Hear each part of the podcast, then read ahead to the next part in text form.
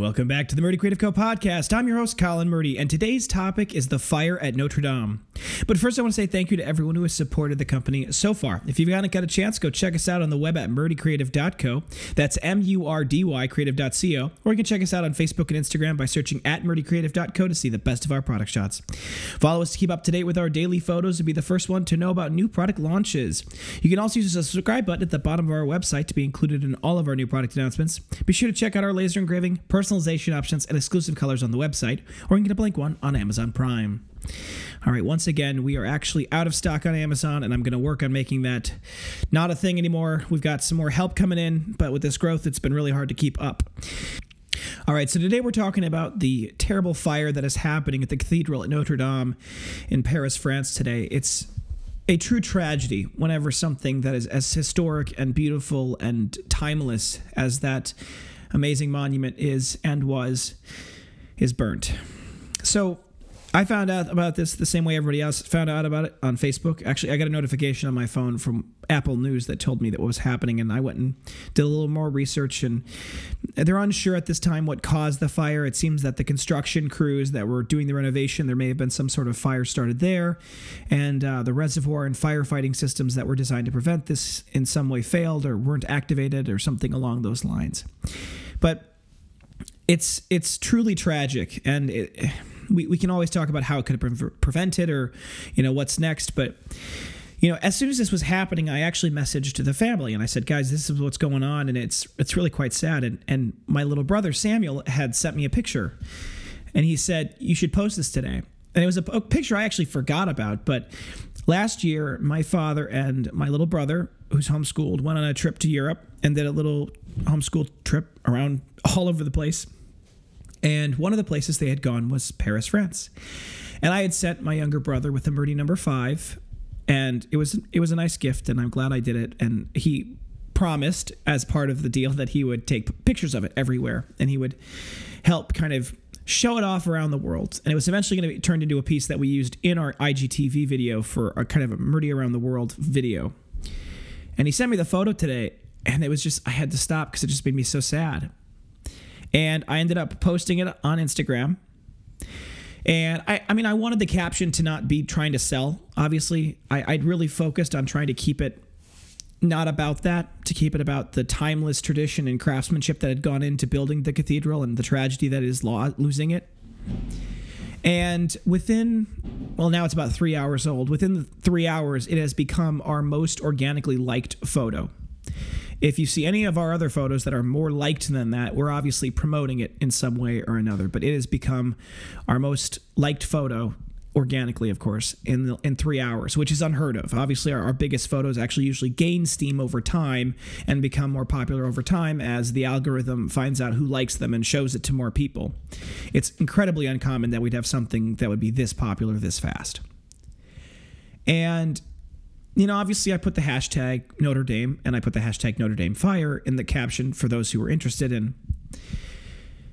The outpouring of support was very incredible. Obviously, it was a time for us to kind of share, and we talked. There was a lot of people who commented wonderful, encouraging things about how tragic this was, and we kind of mourned together. And there were obviously, though, quickly people who criticized us for, quote, using this tragedy for financial gain. And I think that it's a it's that's what I'm going to focus on today. I think is a little bit about what that means for you and, and what how companies and people should respond to those kinds of accusations. First thing I want to say is that there are a lot of people out there who are very angry today, who are feeling a sense of, of injustice and indignity and frustration over what happened. And whether that be truthful and whether that be real, or whether there are people who just want to use this opportunity to showcase to everyone else how virtuous they are that's really irrelevant because there are it's hard to tell them apart when you're talking to them on your Instagram or your Facebook. It's you know trolls be are always like that, and so when you think through that that claim that we're using this for our financial gain, it's on the surface, people are like, well, yeah, obviously you're using it for financial gain. But I think it's so much deeper than that. And, and people don't like to think deeper than that, but it is. Because tomorrow, Notre Dame is still going to be burned to the ground. And that's still going to be just as tragic. But what if every company did what we just did? What if Nike posted a picture of people with running shoes running outside the cathedral? What if Apple posted a photos and made Notre Dame the default screenshot of everything that they put in their commercials? What if everyone was talking about it? Wouldn't that increase the likelihood of us obviously rebuilding it, but then restoring it soon? Wouldn't that outcry of public support and, and that demonstration by companies of this support to to build this thing back wouldn't that be something that would move the needle? I think it does. I think it would. And in fact i think it's the only way that's going to move the needle. Obviously notre dame is a national treasure and it will be rebuilt and it will be restored. But who knows how long it's going to take by having an upswell of public support, by having uh, a dialogue that is circling around it, by companies pointing it out and pointing towards it. Obviously, that's an important thing to building it. And to say that it's just for financial gain or that's the only thing that can come out of a photo like that is, I think, very naive. And, you know, people are like, well, you know, just post a photo without your product in it, right? Just post a photo of the cathedral. And that's true, but there's a lot of people who follow us for the, the product shots. They follow us for the content around our product. And so if we can find something that can, you know, speak to them, our audience, as well as a wider audience, isn't that what we should be doing? Isn't that better? I think it's frustrating when you look at when people see tragedy through the lens of hate and through see tragedy through the lens of power and greed and corruption. I think that that does a disservice to the conversation. And you know, there's a lot of people who have commented on our photo and I take it down. I just delete it because that's the role of someone who's in charge of social media. Many people, I think, ask, you know, have there's a couple of people who've asked questions or have, I think, been polite in their criticism, and I'll dialogue with them, and they don't get their their comments taken down. I'm happy to talk with them and discuss with them what I'm trying to do. But for people to just basically, you know, drop a mean negative comment in the comments and then run, which is what they're doing for all intents and purposes, it, it's there's no reason that I should just allow that to happen. I'm not a victim of the the commentary. I'm controlling the commentary, and it's important for me to continue to control the commentary, so that the page doesn't get out of control. And I don't think any business should be reticent to do that. I think it's actually the responsibility of every business to control and mitigate and discuss the dialogue that happens on their their posts. And I think there's a lot of time where people, you know, are going to yell that I'm I'm silencing their voices because I don't like their opinion and that's just a naive way to look at it. I'm happy to dialogue about this. In fact, I'm happy to dialogue about it in public too, as long as the discourse is civil and everyone is discussing this as rational, you know, adults and can discuss this with deeper understanding of the situation. If people are just going to scream and then they're going to run and they're not going to listen and they're not going to discuss fairly or discuss in a reasonable way, you don't have to talk to them. And if it's on your page, you don't have to actually have them listened to on that page. So don't be afraid to do that. And remember, there's always a, a double side to this. Blatantly and, and I guess malevolently abusing the tragedies of the world for personal and private gain, I think is is bad. I think that that can be negative. So I think there is a fine and respectful line to be walked.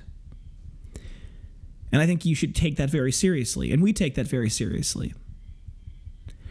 But Notre Dame represented a beautiful tradition of amazing craftsmanship, and it was built in out of devotion for the ultimate craftsman, God Himself.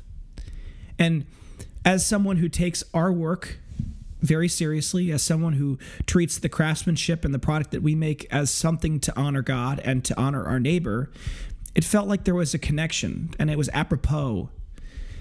And that's something that I'm going to stand behind because you can't let those who are going to shout at you and and particularly those who are going to shout at you out of ignorance, you can't let them wear you down. You can't let them win.